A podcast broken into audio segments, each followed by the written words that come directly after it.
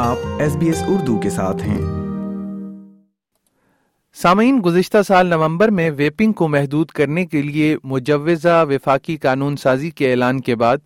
بین الاقوامی تحقیق کا ایک ادارہ یہ تجویز کر رہا ہے کہ اس عادت سے دانتوں کی صحت کو سنگین خطرات لاحق ہو سکتے ہیں۔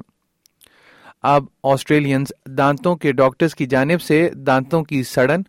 اور مسوڑوں کی بیماری کے مریضوں میں داخلے میں خطرناک حد تک اضافہ دیکھا جا رہا ہے، جو اکثر نوجوان اور صحت مند لوگ ہیں۔ گزشتہ سال نومبر میں آسٹریلیا میں سادہ تمباکو پیکیجنگ متعارف کروانے کی 10ویں سالگرہ ہے۔ وفاقی وزیر صحت مارک بٹلر نے تمباکو کے نئے قانون سازی کا اعلان کیا ہے، جس میں تیزی سے بڑھتی ہوئی ای سگریٹ اور ویپنگ کی صنعت کو زیادہ سے زیادہ منظم کرنا شامل ہے۔ ایک ہفتہ قبل journal of the American dental association میں شائع ہونے والی ایک تحقیق میں یہ بات سامنے آئی تھی کہ ویپ استعمال نہ کرنے والے مریضوں کے مقابلے میں ویپ استعمال کرنے والے مریضوں میں دانتوں کی سڑن اور مسوڑوں کی بیماری کا امکان نمایاں طور پر زیادہ ہوتا ہے۔ ویپنگ کو تمباکو نوشی کے صحت مند متبادل کے طور پر گلیمرائز کیا گیا ہے، اور نوجوان آسٹریلینز اس کی لت کا شکار ہیں، جو اپنے والدین کے مقابلے میں تمباکو نوشی کرنے کا امکان کم رکھتے ہیں۔ اب ابتدائی تحقیق کے علاوہ آسٹریلینز دانتوں کے ڈاکٹرز کی طرف سے حقائق پر مبنی ثبوت بھی سامنے آ رہے ہیں، جو یہ بتاتے ہیں کہ ان عادات کے منہ کی صحت کے لیے بہت سنگین نتائج سامنے ہیں۔ سڈنی میں بھوپا ڈینٹل براڈ وے کے principal dentist doctor Richard Walk کا کہنا ہے کہ وہ دانتوں کی سڑن اور مسوڑوں کی بیماری کے ساتھ آنے والے زیادہ سے زیادہ مریضوں کو دیکھ رہے ہیں، جو انہیں یہ بھی بتاتے ہیں کہ وہ ویپنگ کر رہے ہیں۔ Things like an increase in dental decay relating to dry mouth, incidence of gingivitis and gum disease in younger patients certainly is starting to increase, and we're seeing that every day from a clinical sense. Australian dental association کے new south Wales branch کے صدر doctor Rohan Krishnan کا کہنا ہے کہ نوجوان مریضوں کے لیے ویپنگ کی عادت ہی وہ واحد عادت ہے جو ان کی طرز زندگی میں تبدیلی لے کر آئی ہے۔ A lot of them, we don't know that they're actually vaping until we realise that there's been no other change to their diet or habits. And we then discover, maybe sometimes when the parents out of the room or when they come by themselves, that they admit to us that they actually have been vaping. And that's a concerning thing for us to hear, especially with teenagers. ان reports میں vaping کے نوجوانوں کی دانتوں کی صحت کے لیے اتنا ہی نقصان دہ ہونے کے امکانات کے بارے میں خدشات پیدا کیے گئے ہیں جتنا کہ تمباکو نوشی پچھلی نسلوں کے لیے تھی۔ Australian and New Zealand journal of public health میں شائع ہونے والے ایک سروے میں 15 سے 30 سال کی عمر کے 1000 سے زائد آسٹریلین شہریوں کے نمونوں میں پایا گیا کہ تقریباً نصف نے موجودہ استعمال کنندگان ہونے یا ماضی میں ای سگریٹ استعمال کرنے کی کوشش کی ہے یا استعمال کیا ہے۔ دریں اثنا اپریل میں شائع ہونے والے کینسر کونسل کے اعداد و شمار میں کہا گیا ہے کہ 18 سے 24 سال کی عمر کے آسٹریلینز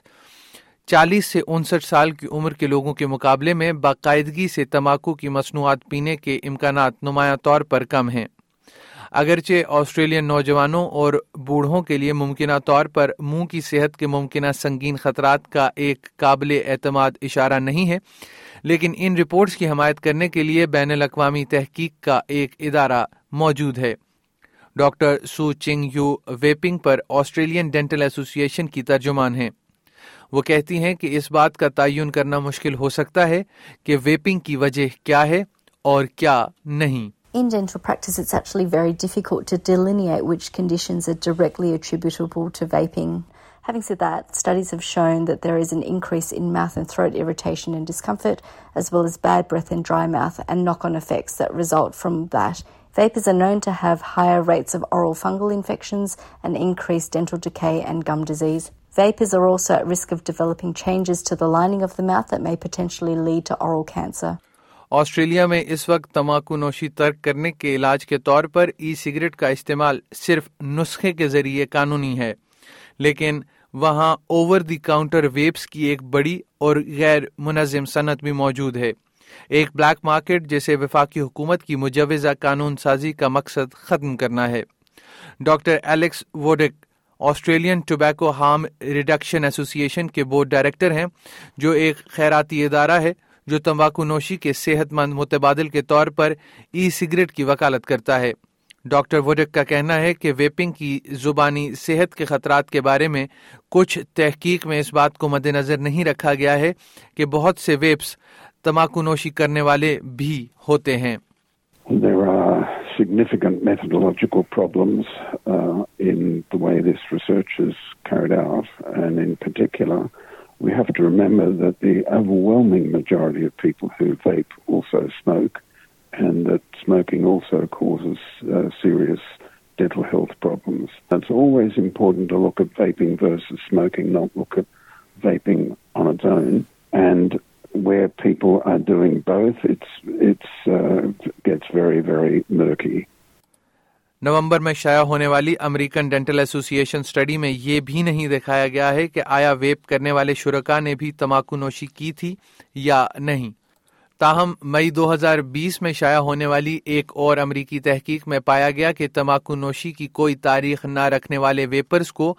منہ کی صحت میں اسی طرح کی کمی کا سامنا کرنا پڑ سکتا ہے جو طویل مدتی تمباکو نوشی کرنے والوں کو ہوتا ہے، اور یہ کہ منہ کی صحت پر ویپنگ کے اثرات اور بھی بدتر ہو سکتے ہیں۔ یونیورسٹی آف مشیگن میں periodontics and oral medicine department کی چیئرپرسن ڈاکٹر پورنیما کمار اس مطالعے کی سینئر مصنفہ تھیں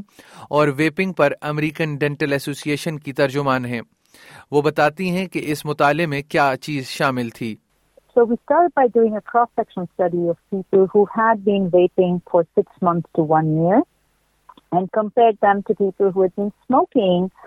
for 5 years or more, and there were some smokers who had quit smoking and started vaping and smokers who had not quit smoking but were also vaping,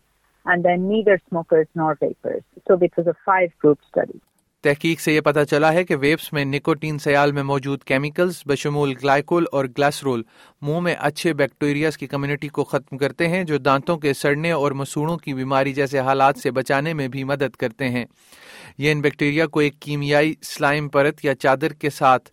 کور کر لیتے ہیں جس کی وجہ سے انہیں مدافعتی نظام کی طرف سے خطرات کے طور پر غلط طور پر پہچانا جاتا ہے، جس سے سوزش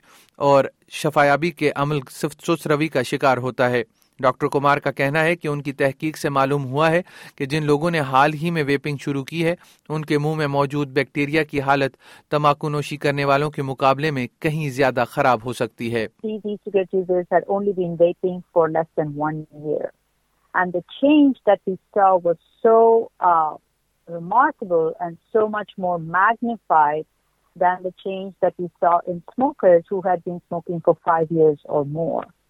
اس سال مئی میں وفاقی بجٹ میں وزیر صحت نے مجوزہ قانون سازی کی حمایت کے لیے $737 ملین کی فنڈنگ کا اعلان کیا تھا، جس میں صحت عامہ کی مہم کے لیے $63 ملین بھی شامل ہیں تاکہ آسٹریلین شہریوں کو ویپنگ سے روکا جا سکے اور انہیں تمباکو نوشی ترک کرنے میں مدد مل سکے۔ یہ audio news feature S B S news کے لیے پین ری بیکلی نے تیار کیا تھا، جسے ایس بی ایس اردو کے لیے افنان ملک نے پیش کیا ہے۔ لائک کیجیے، شیئر کیجیے، تبصرہ کیجیے، فیس بک پر SBS اردو فالو کیجیے۔